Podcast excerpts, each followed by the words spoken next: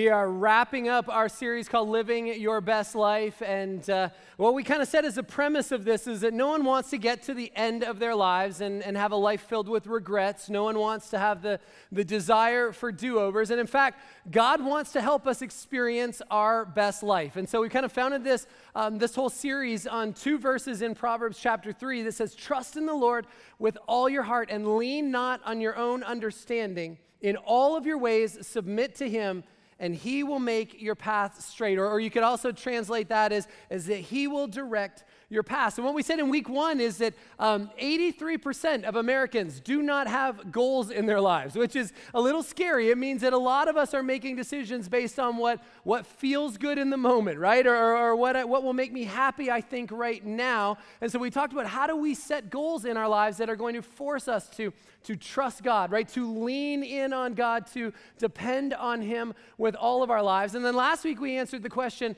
how do we hear God's voice, right? That God is speaking to us. In fact, God wants us to listen for his voice everywhere we go and in everything that we do. And so what does that look like, and, and how do we understand what it is that God is saying to us so that we can we can keep on track? And today we're going to talk about what does it mean? What does God mean when he says he wants to direct our paths, right? What does that look like? How do we make decisions in our lives that, that keeps us on the path towards towards our best life, right? And so what does that look like um, for us? Let me ask you a question.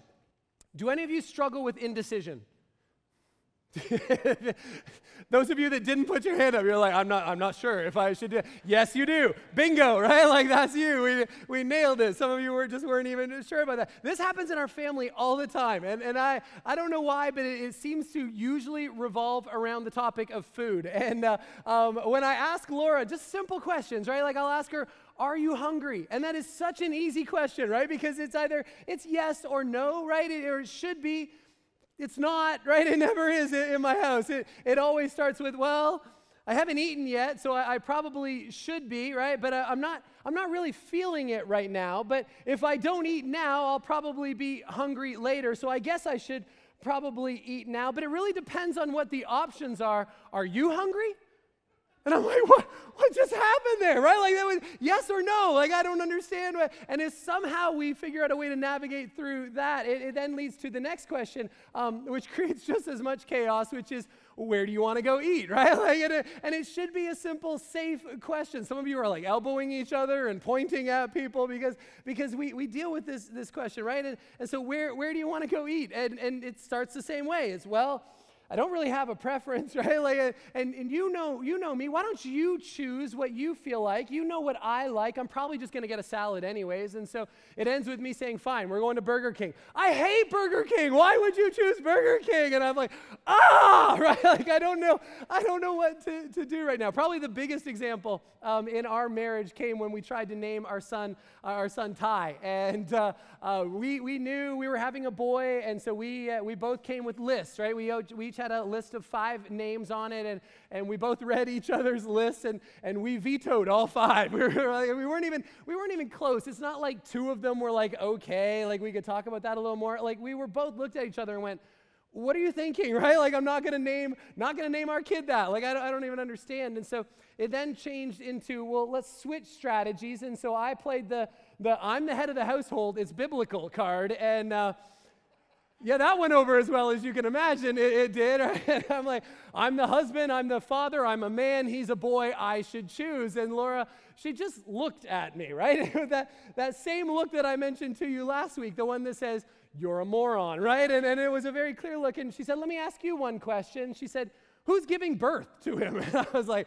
Uh, yeah, okay, that, yeah, that, that's a good point, right? And so we agreed that we were completely disagreeing, right? That it was a, it was a tie. We were at this place, and all of a sudden we realized we just agreed on something. Ty, that's his name, and that's how that's how we that's how we called our kid. We've all felt the tension of indecision in our lives, right? We've all felt that, and, and tension, it leads to, indecision leads to disastrous things that can happen for us, right? In, in relationships, in all kinds of different areas. In fact, I would say that, that indecision always leads to some form of, of instability, whether that's emotional instability or whether that is uh, relational instability, spiritual, right? There's always, there's always impact to that when we deal with those, with those decisions. How do I navigate?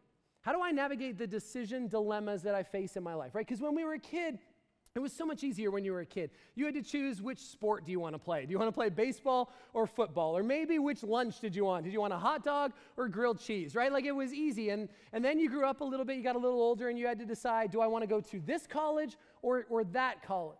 Right? And then you went to college and you had to decide, am I going to choose this major or that major? Maybe the bigger dilemma was, should I get rejected by that girl or just stay single, right? Like maybe, maybe that was it for some of us. And then you move on from college, right? You get to the place of, should I choose this job or or that job, right? Should we get married, right? Like, should I marry this guy or that guy? Because ladies tend to have choices. Guys is whoever says yes first, right? We're just like, I'm in, I'm committed to you. This is this is all, it's as good as it's gonna get. And maybe from there it leads to the, the kid conversation, right? Should we have kids now or should we wait? Should we have one kid or should we have a, a hockey team, right? Should we should we live here or, or, or live there? Should we rent this house or, or buy that house? Should we get a dog or a cat? That one's easy. Never the cat, always a dog, right? Like cats are from the devil, dogs are from heaven, right? That, that's easy. That's God's will. That's God's will. That one I can help you with. Every single day we make we make thousands of decisions, and most of them are, are insignificant. But over time, even small decisions, right, can have a, a major impact in your life. But every once in a while, we all face those big decisions that we have to make. Stuff like schools and jobs and finances and family and, and Jesus and how I'm going to invest my life. And see, the bigger the decisions are, we don't usually have to make those very often, but the consequences of those decisions are so much bigger than, than anything else. In fact, I, I was just reading a post from a, a guy that I know um, when I lived in, in California. And he uh, he just posted uh, that not too long ago, he quit an incredible job. He was in student ministry at a, at a fantastic church. Uh, he lost a, a loved one, and, uh, and as a result, he quit his job and moved to a different city, to a different church, new position, picked up his family and moved them all there. And in this post, he was saying it, it didn't work. Uh, I, I wasn't right for the job. I, I didn't I didn't think it all the way through. I made a bad decision. I made a quick decision. Now I understand why they say in times of loss, you shouldn't make major life decisions. And he said, and I did. And it doesn't just impact me, but it impacts my entire family now. Will you just pray that God opens up the next door for us? And I think so many of us are in that place, right, where we just want to we want to avoid that big wrong decision in our lives, but we also want to make the right decisions. And so how do I make decisions that are going to keep me in line with God's path for my life, right? The, the way that God is, is directing and, and leading me. If I want to trust him, if I want to lean in and, and depend completely on him, then how will he guide my path? What does that look like for us? I want to show you, if you have your Bible, I'd love for you to turn with me to James chapter four. And that's what we're going to be for uh, for today for a little bit. And um, if you don't have a Bible with you, that's okay. You can follow along on the side screens. We're going to have the verses up there. You can download our app as well. There's lots of great stuff on the app, including a place where you can follow along with some of the notes there. While you're turning to James four, let me just give you a little bit of, of background. Now, James is Jesus' half-brother, okay? And so he wrote this letter uh, somewhere around forty-four, forty-nine A D, so about forty-five years uh, kind of after Jesus. And, and you can imagine what it would have been like growing up with Jesus as your brother, right? Like you can imagine just the stress that would come with that. Like his room would always be clean, right? Like because he'd have angels do it or something, right? Like uh, everything was always put away. And, and for homework, right? His homework was always perfect. You had to use a calculator. He had the Holy Spirit, right? Like it was just like definite advantage. You got water in your lunch. He turned his into grape juice, right? Like all of these different things that, that would just seem so unfair growing up with Jesus as your brother. And so it's it's not surprising that the Bible actually tells us that James wasn't a follower of Jesus during his during his ministry. In fact, in Mark chapter three, it says that, that his the half-brothers of Jesus, at one point, they, they kind of confronted Jesus and they were like, dude, you're out of your mind, right? Like the things that you're saying and the things that you're doing, who do, who do you think you are? Well, it says later that James finally became a, a believer after he saw Jesus, after through his death and, and his resurrection, right after the crucifixion, and he saw Jesus was, was alive and well, and, and all of the miracles and everything all of a sudden came together, and he realized, wow, my brother, my brother is, is God, right? My brother is, is the Son of God. Like how, how crazy is that? And everything changed in James' life. He became one of the leaders in the church at Jerusalem. And he wrote this letter, right, this book, and, and it's overflowing with wisdom. In fact, a lot of people call it um, the Proverbs of the New Testament. And so we're going to take a look at the at some, some verses in the book of James, and then we're going to also take a look at, at many proverbs today, some wisdom passages that are going to help us make good decisions in our lives. James chapter four, beginning at verse thirteen, says this. Now listen, you who say, Today or tomorrow, we will go to this or that city, spend a year there, carry on business, and, and make some money, right? Let me just stop there for a second. Because you, you can listen to that, right? And you go, I, I don't hear anything wrong with that, Donnie, right? In fact, that, that's not very, that's not any different than today, right? That's kind of how, how we talk. It's things that we do. It's people making plans. It's people making decisions. I'm going to move here, right, and then I'm going to go to, to school there. I'll, I'm hoping to stay afterwards and, and get a job and, and make some money, right? Or or maybe it's I've been to school now, or we're going to move back home, right, and, and we're going to get married, and we're going to try and get out of debt, pay off some of our, our student loans, and then settle down and begin to have a family.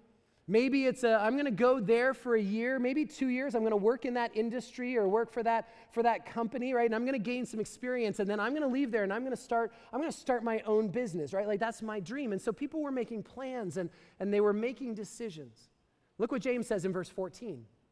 Why? You don't even know what will happen tomorrow. What is your life? You are a mist that appears for a little while and then and then vanishes. And so James asks this question. He goes, why, why do we do that? Right? Why do we plan for the future? Because we don't we don't know what's going to happen tomorrow, right? You, you have no guarantee of anything coming up. And, and he, he says, you're asking the wrong question. In fact, James even asks this question. He says, what, what is your life? You're asking, well, what school should I go to? Or which job should I take? Who should I marry? Should I should I eat at Chipotle or, or Moe's, right? Like you're asking all of these questions. And James says, you, your life is a is a mist. In fact, in the Greek, it literally means a, a vapor that would appear when you boil water, right? It's like steam. Like it, when, it, when it comes out of the pot, right, it's there for like a, a second or two, and then and then and then it's just gone. And that's what James is saying. That your life, it's it's only temporary, it's short, you're only here for a little while. Some of you are like, wow, Donnie, this is very happy, right? Like a very positive, very positive message. But here's James' point. Here's what he's saying. Why do we get so hung up on the on the temporary decisions? Why do we stress about? Why do we worry about? Why do we spend so much time thinking about, about the things that are insignificant in the big picture of what God is trying to do? He's saying, like, these aren't the best questions. This, this shouldn't be the focus of our lives. We were created for something so much bigger than that. Look what he says in verse fifteen. Instead, you ought to say, if it's the Lord's will, we will live and do this or that. Right? Instead of wanting or, or instead of focusing on what it is that I want, what James is telling us is that I should want what God wants, right? That that's what it should be in my life. I want to want what God wants, right? Like that's what I that's what I want in my life. I want what it is that God wants for me, what he wants to do in my life, what he wants to, to teach me. See, we've said this throughout this entire series, and it started in week one. We said that one of the goals of our life, and probably our main goal, is that we are to be like to be like Jesus. And Jesus modeled this when he was in the, the Garden of, of Gethsemane, right? Right before he went to the cross, right before he took our sin upon himself, and, and he said this, Abba, Father, everything is possible for you. Take this cup from me, yet not what I will, but what you will. Jesus says, God, right, Father, Daddy, right? He's crying out to him. He says, everything's possible for you. There is nothing that is impossible for you, right? You can do anything that you want to do. You are in control of all things. I, I absolutely believe that. And, and so I'm, I'm going to say this to you. I, I take this cup from me. I don't want to do this. I don't want to go through with this. I don't want this to happen. Is there a plan B? Is there something else we can do? Because I believe that nothing's impossible for you. So God, let's talk about this. Let's talk about some other options. Can we put something on the table? But then Jesus ends by saying, but you know what? That's what I want. But it's not about what I want. It's about what you want, right? It's not about my will. It's not about my way. It's about, it's about your way in my life. See, Jesus wasn't trying to avoid dying for us. Jesus knew what he came to do, right? That's what he came to do. He came, he came to give up his perfect life in exchange for our broken, sinful, messy, dirty lives, right? Like that, that's what he came to do. What he didn't want to do, what he's talking about here in this passage, is he says, I don't want to be separated from my Father. See, when he took our sin upon himself, right? It made us, we were we were clean, right? Like we didn't have sin anymore. So our relationship with God could be restored. But when he took all of our sin upon himself, it separated him from his Father for the first time in eternity. It had never happened before. And Jesus is saying, that's the part that I don't want to do. I don't want to be separated from you, God, if there's any other way. But even, even at the expense of that, Father, I want your will, not my will. I want your ways, not not my ways. See, Jesus is very clear about what he wants here. You ever heard someone kind of start sentences like that or start conversations with Lord willing? Lord willing, we'll, we'll do this next week, right? Lord willing, we'll grab lunch or, or coffee tomorrow or, or whatever it is. Uh, one of my mentors in life, he used to say that all the time. And it's such a such a cool reminder, right? That it's not about what I want. It's, it's about what, what God allows, what God wants in my life. See, I want God's will. I want God's plan for my life because I trust that he loves me. I trust and believe that he knows what is best for me. And so I want to lean in, I want to trust, I want to depend on him with all of my life, right? In fact, look at what look at what John said, one of Jesus' followers, right? One of his disciples. He said this in First John chapter two, "Do not love the world or anything in the world. If anyone loves the world, the love for the Father is not in them. For everything in the world, the lust of the flesh, the lust of the eyes, and the pride of life comes not from the Father, but from the world," right? Mike just talked about this in our last series called Seven. He talked about lust and he talked about pride, right? You can go online and watch it. It's an incredible series. But then look what he says in verse seventeen. He says this, "The world and its desires pass away, but whoever does the will of God lives forever." See, the world and your desires, the things that, that we're consumed about, right? The things that we are concerned about, says that they're going to pass away. They're important. Right? James isn't saying that they're not important. John's not saying that. I'm not saying that. It's not that they're not important. God actually cares about those things. God cares about the smallest details of your life. In fact, the Bible says that, that he knows how many hairs we have on our heads. I save God a lot of time in counting, right? So he can focus on other things in my life. I'm like, God, I got so many other issues. Don't worry about the hair thing. Like, I need you to put your attention o- over here. But God says, I care about those things. But all of those things, they're, they're temporary. Right, they're eventually going to pass away. But, right, here, here's the, the big but in this. It says this, whoever does the will of God lives forever. Let me ask you a question. How, how do I discover God's will? Right, how do I, how do I know how to live that out every single day in my life? How do I navigate the decision dilemmas that I make on a regular basis or that I face on a regular basis? So there's a lot of terrible ways to make decisions, right? Maybe maybe some of you, maybe you've tried this. I hope not, but maybe it's a, the fleece method, right? It, it kind of goes like this. Like, if it rains, the answer is yes. If it doesn't rain, then the answer is no. You can't do that in North Carolina, right? Because every fifteen minutes, you'd be changing your mind. You're like, I don't I don't know if I should do that. Right? I, don't, I don't even understand. It, it changes so fast. It's like the guy who was pulling up um, in front of Krispy Kreme, right? And he said, Lord, if it's your will for me to get a dozen Krispy Kreme donuts, and may there be an empty parking spot right in front of Krispy Kreme.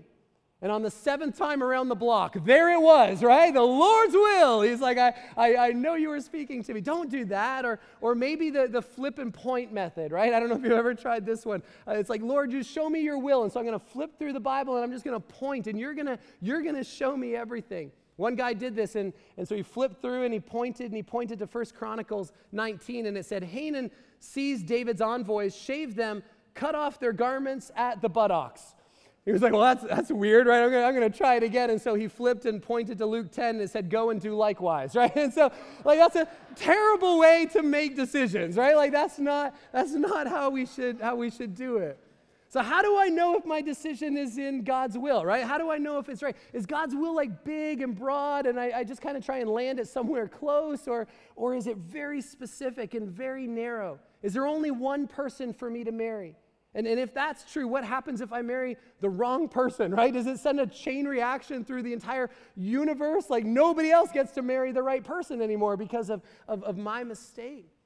Let me give you a short theology lesson, and then some practical ways that we can apply this to our life that I can I can almost guarantee, right, that your decisions will be successful in, in life because God has so much to, to say about this. See, I think God's will is kind of like golf. And, and it doesn't matter if you play golf, right? We're all familiar with the concept of, of golf. You start at one point, you end at another, but down the middle, right, there's this zone down the middle, which is where you wanna where you wanna be, right? And it's called the fairway. And the fairway, the grass is shorter. Like, that's its easiest place to take your next shot from, right? To make your next decision. That's where you wanna play the game of golf. It's not where I play the game of golf, but that's where you want to play the game of golf, right? But on the outside edges of, of the fairway, right, of that middle zone, on the outside edges, they intentionally grow the grass a little bit longer, right? And they call that the rough. And it's called that because, because that's what it is, right? It's a rough place to play from. It, it's just, it's that much harder to make a good shot and to make contact. And so, um, so they've got the rough on the outsides. Now, even outside of that sometimes, they've got things called hazards. And that's things like trees and sand and like water and stuff. That's where I play, right? Because I'm like, anyone can play down the middle. I want a challenge. And so I play, I play on the outside. But when you're in a in the rough or when you're in a hazard, right, your whole goal is to try and get back to the middle, right? You want to get back to the fairway, back to the sweet spot, back where you should be, where the game is easier, where your next choice is easier. See, God's got a couple things that, that one is called the sovereign will of God. And the sovereign will of God is this. It's kind of like one side of the fairway. It's, it's what God is doing on earth. See, God controls all outcomes. He doesn't control decisions, but God controls all of, all of the outcomes, right? God has a, a purpose in the world, which means that every president, every prime minister, every king, every mayor, every ruler, like anybody in, in those places, right, that, that in places of authority, right, that they, they have rules, right? They, they rule based on God's permission. That's the only place that they're in that authority is, is that they've got God's permission to do that. So which means they have the choice to make choices. They have the freedom. Whatever choices they make, if they're right choices and good choices, great. If they're bad choices, they're, they're wrong, they hurt people, right? They have that freedom. But God makes sure that, that the outcome, right, that the outcome of those choices, that it contributes to his ultimate purpose in the world. See, God's already doing stuff all around us. It leads to some questions like, do I know Do I know what it is, right? Am I cooperating with what it is that God is doing around me? See, God's will is always connected to, to everyone else's as well, right? We're all connected together because we're all a part of something bigger that God is doing. He's saying, I want you to join me in what I'm doing in the world. In fact, Jesus one day, he was hanging out with his disciples and, and his followers, and they said, Jesus, will you teach us how to pray? When you pray, there's just something is different how you pray. And so, so Jesus taught us this prayer, and, and it's it's even if you've never been to church before, it's it's called the Lord's Prayer. And you may be familiar with it. In fact, if you're like my age or older, we used to have to say it in school, right? Back when back when telephones were like attached to the wall, like way, way back in, in the day, we used to say this Lord's Prayer. And before we get to the part where we ask for our daily bread, right, which is where we say, God, I, here's the things that I need, here's the things that I want in my life. Before we get to that part in the prayer, there's the part of the prayer is what Jesus, he told us to say this, your kingdom come and your will be done. That God, before I get to, to my part of what I need, right, I, I have to recognize that your kingdom come. You've got a, a, there's a big kingdom. There's something way bigger going on than, than just my little world and what I need in, in my world, right? Your kingdom come. You should be in control, your ways on that side, and your will be done. Not not just, don't just give me the things that I want. I'm going to ask for some stuff in a little bit, but it's not about what I want. It's about, it's about your will being done in my life. See, we need to align our lives to what, to what God is, is already doing in the world first. That's one side of the fairway. The other side is, is the moral will of God, right? And, and so this is what God's already said in his word. God's already been very vocal about things, right? How to live our best life, how our attitudes and things that we should and shouldn't do. God's given us all kinds of stuff in his word. He's never going to ask us to do anything that contradicts what's in his word, right? We talked about that last week. Let me give you an example, right? When God says, do not steal, here's why he says that. Because one is it proves that I don't trust God, right? God, I'm not trusting you with my future. I'm not trusting you to meet my needs. And, and so I think I know better. I think I can do this better than, than you can do it. And so when I steal, God, I, I'm saying that I, I just don't trust you to provide. But I'm also saying that I'm also not content with what it is that you have provided, right? The, the things that you have given me, everything that you have provided, I'm just, I'm not satisfied in that. It's not good enough for me. And the third thing is that it, it hurts others. When I steal from someone, right, I'm, I'm hurting someone else by taking by taking what's not mine, taking from them. And so God gives us his moral will. And so these are the outside edges, right? God's sovereign will and God's moral will that kind of make up where we should be. And, and we want to fall somewhere in between this. And in between, we find the personal will of God. God has a personal plan for your life. How do I, at least this place, right? Go, how, how do I know then if I should do this or if I should do that, right? Like how do, how do I make those decisions? So you're not going to find a book that has your life written down in it and all the decisions that, that you should you should make. But the more that I get to know the sovereign will of God and the, the moral will of God, the more I'm going to understand my personal will of God in, in the middle of that, right? Let me just make a side note on this. God doesn't want to make decisions for you. Right? God doesn't, he doesn't ever do that because he wants you to grow. He wants you to become mature in this, right? If you've ever heard someone say this, or even if you have said it, it's okay, right? But, but it's not where you want to go from now on. If you've ever heard someone say, I'm just going to leave it up to the Lord. I'm just going to let God decide, right? God will decide what, what he wants to do in, in, in my life. I wonder if God's not up there going, well, it's, it's going to be a long time, right? Before you, before you get an answer, because I've already told you what you should do. And I gave you a brain, and I gave you the freedom to make choices in your life. In fact, look at this promise from James one, verse five. It says this, if any of you lacks wisdom, you should ask God, who gives generously to all without finding fault, and it will be given to you. See, God wants us to make wise decisions. Here's the promise. God will give you wisdom. God wants to give you wisdom in his life. Now, let me give you five ways and, and five questions that you can ask that it's going to help you stay in the fairway, right? Stay down the middle. Stay on the path that God wants for you with the decisions that you make. Here's the first one, is it starts by checking the Bible. Right? We have to always start by checking the Bible. I'm going to give you some, some words that go with this too that, that maybe help you remember this. Maybe it, it, it kind of they kind of rhyme, and so it, it, it helps for some of you. It's revelation. What has God already revealed to me? What has he already said to us through his word? See, before you get anyone else's perspective on the decisions that you need to make, you need to get God's perspective in your life. This book is filled with advice for how you make decisions, how to live your life, how to lead your family, right? How work and attitudes, all of those things. It is in here because God has given that to us. He created us. And so he knows what's best for us.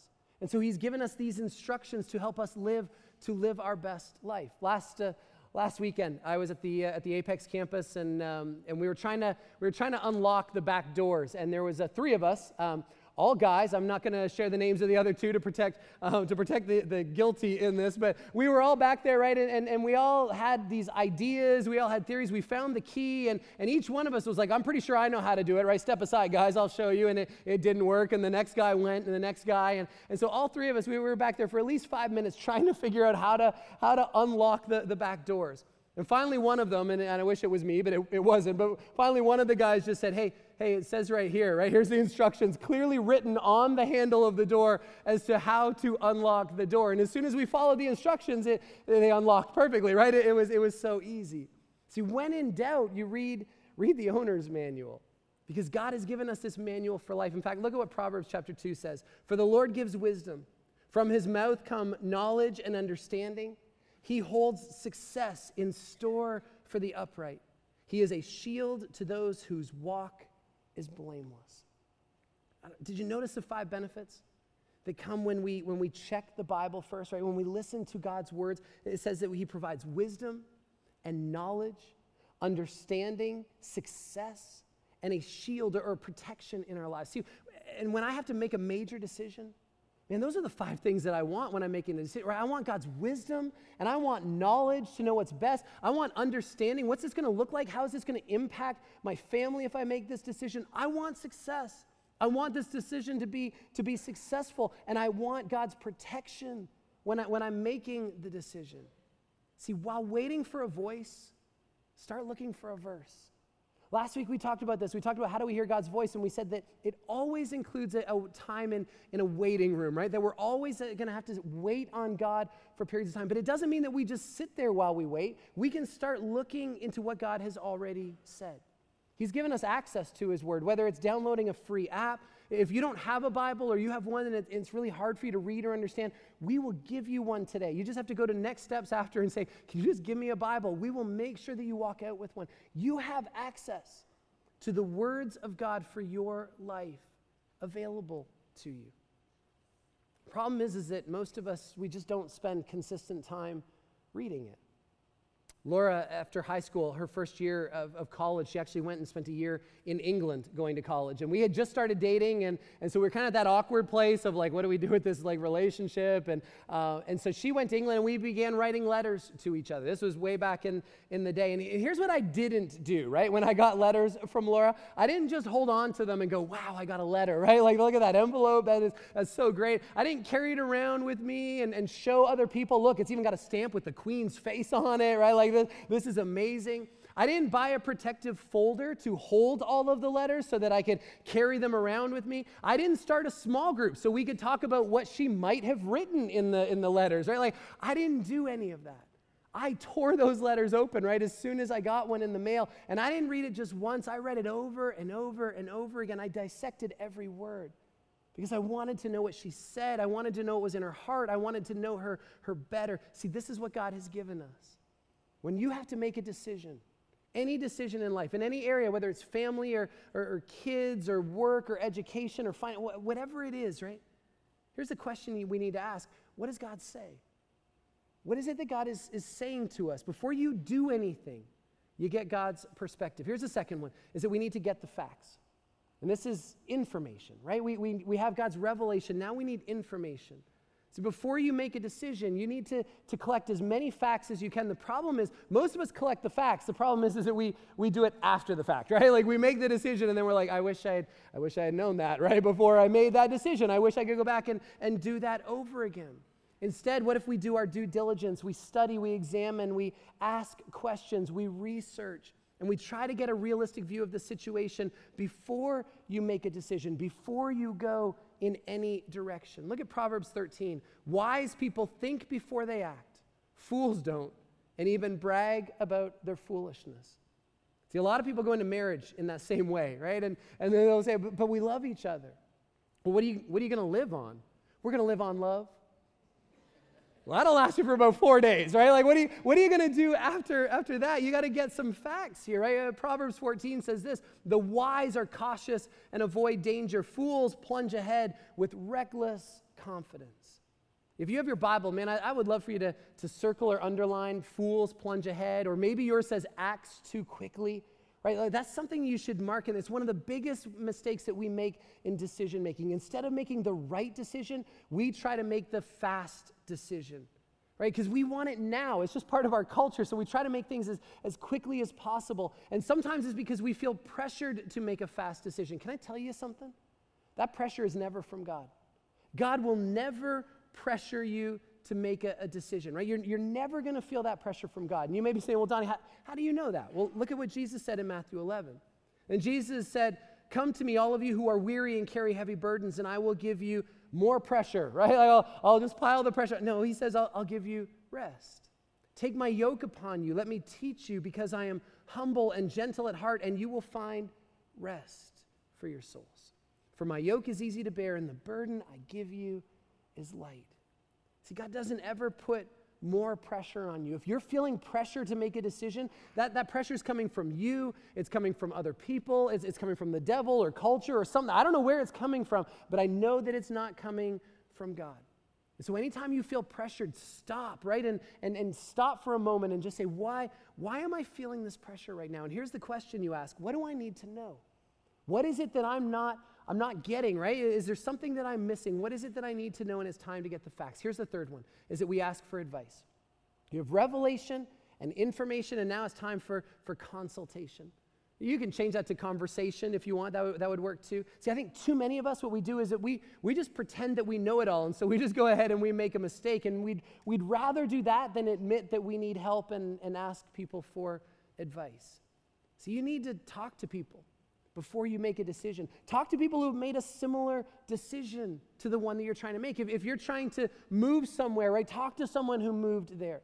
If you're thinking of leaving a job and starting a new job, talk to someone who, who did that. If you're thinking of starting a family, right, talk to someone who's a little further down the road. Tell them and find somebody who's doing something that you're doing so they can talk you out of it, right? Because maybe that's it. Maybe sometimes it's, it's this isn't the right decision to make. Second is that you talk to friends who know you. People are just going to be honest with you, who are going to tell you the truth about you. Is this me? Right? Should I be making this decision? You know me. You know how I make decisions. Am I doing that thing again that I, typ- that I typically do? Or, or is, is this a good decision for me? Proverbs twenty, verse eighteen says, plans are established by seeking advice. So if you wage war, obtain guidance. See, getting advice could prevent a disaster in your life.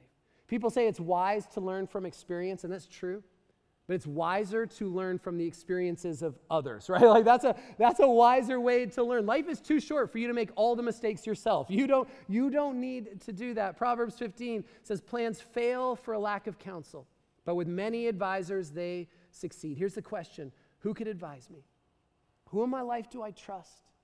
Who in my life is going to be honest with me? Who in my life wants to see me succeed? and they're going to tell me the truth. Here's the fourth one. You count the cost. See, then you get to this place of evaluation. You've got to evaluate because you've got to figure out in advance, what's this decision going to cost me? Because every decision you make has a price tag to it.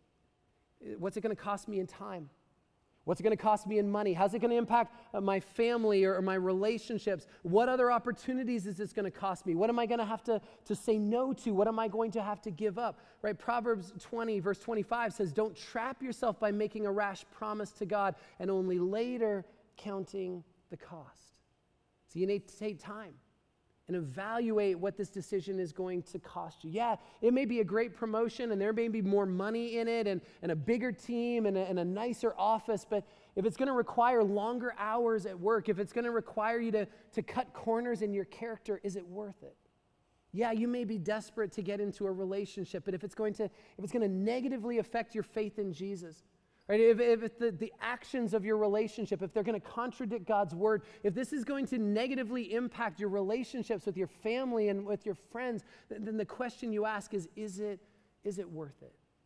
Decisions aren't really that complicated, right? You decide what you want and then decide what you're willing to pay for it. Here's the last one. The last one is that you step out in faith, right? That you take initiation.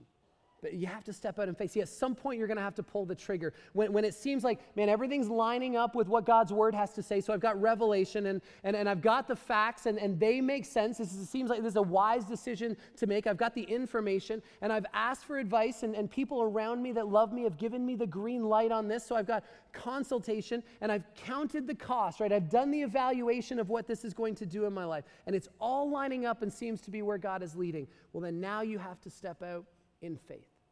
Romans eight thirty-one says, if God is for us, then who can be against us? You know, no matter how difficult of a decision that is, no matter, no matter how much fear may be involved in making that decision, you've got to trust God and you've got to start moving forward.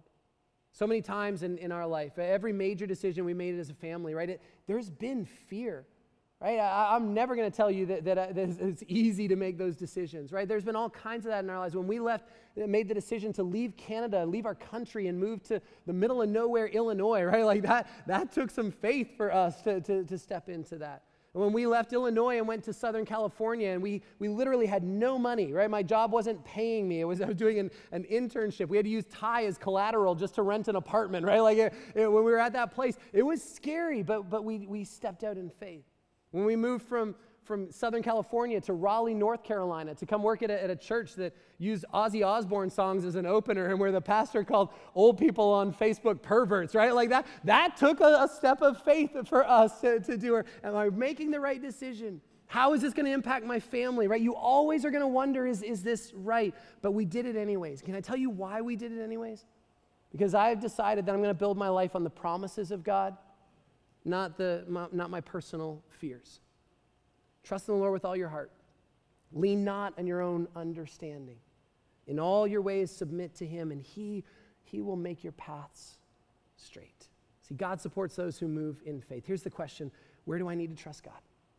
Where today, this weekend, right, this week, this year, where do I need to, to trust God? What decisions do you need to make? See, your Heavenly Father, he created you. Jesus died for you. And if you are a follower of Jesus, then the Holy Spirit lives in you, right? God doesn't create anything without purpose and, and without intention in, in this world. And so the fact that you're alive means that God loves you and that God has an incredible plan for your life, that you are priceless. You are his, his masterpiece. So I dare you to do something significant with your life. I dare you to make decisions that will determine your destiny. I dare you to, to make choices that are going to shape your character, because we become what it is or who it is that we are, we're committed to. So to know where God is directing, I need to start by going in God's direction. Will you bow with me as we pray? Father, we thank you. God, thank you that you want the best life for us. And Father, I believe every single one of us one day, we're going to stand in front of you and there's going to be a couple things that we're going to be we're going to be asked, that we're going to be held accountable to. And one is, what did we do with your son, Jesus? And so Father, I pray today that if there's anyone, anyone in, in this room at any of our campuses this weekend, God, and you're at that place where, where you're just you're just saying, I, I need a relationship with Jesus. I am tired of trying to do this on my own. It's, it's easy. Right? It's, you just put your faith and your trust in him. There's no magical prayer. There's nothing you have to do to earn it. God has done everything for you. And so just in the quiet of your heart, if you just repeat this after me, that Jesus, I believe that you are God's son. And I thank you that you have done everything for me. I thank you that through your death and through your resurrection, that I have been forgiven and set free. And so God, I trust you with my life. Jesus, I want the best life, and I believe it's in partnership with you. I surrender everything to you. Lead me and I will follow. If you just prayed anything like that, your life has changed forever. It's the greatest decision you will ever make in your life. But the other question that we're all going to face is, is what did we do with, with what it is that God gave us? And God, I pray that when we get to that point, that point in time, we're standing face to face with you. That God, we're going to be able to share so many incredible things that you did in our lives. That God, we experienced the best life because we put our trust completely in you. God, we listened for your voice in everything that we did, everywhere that we went. And God, we made decisions that kept us in the middle of what it was that you were trying to do in our lives. So God, we thank you for loving us this much.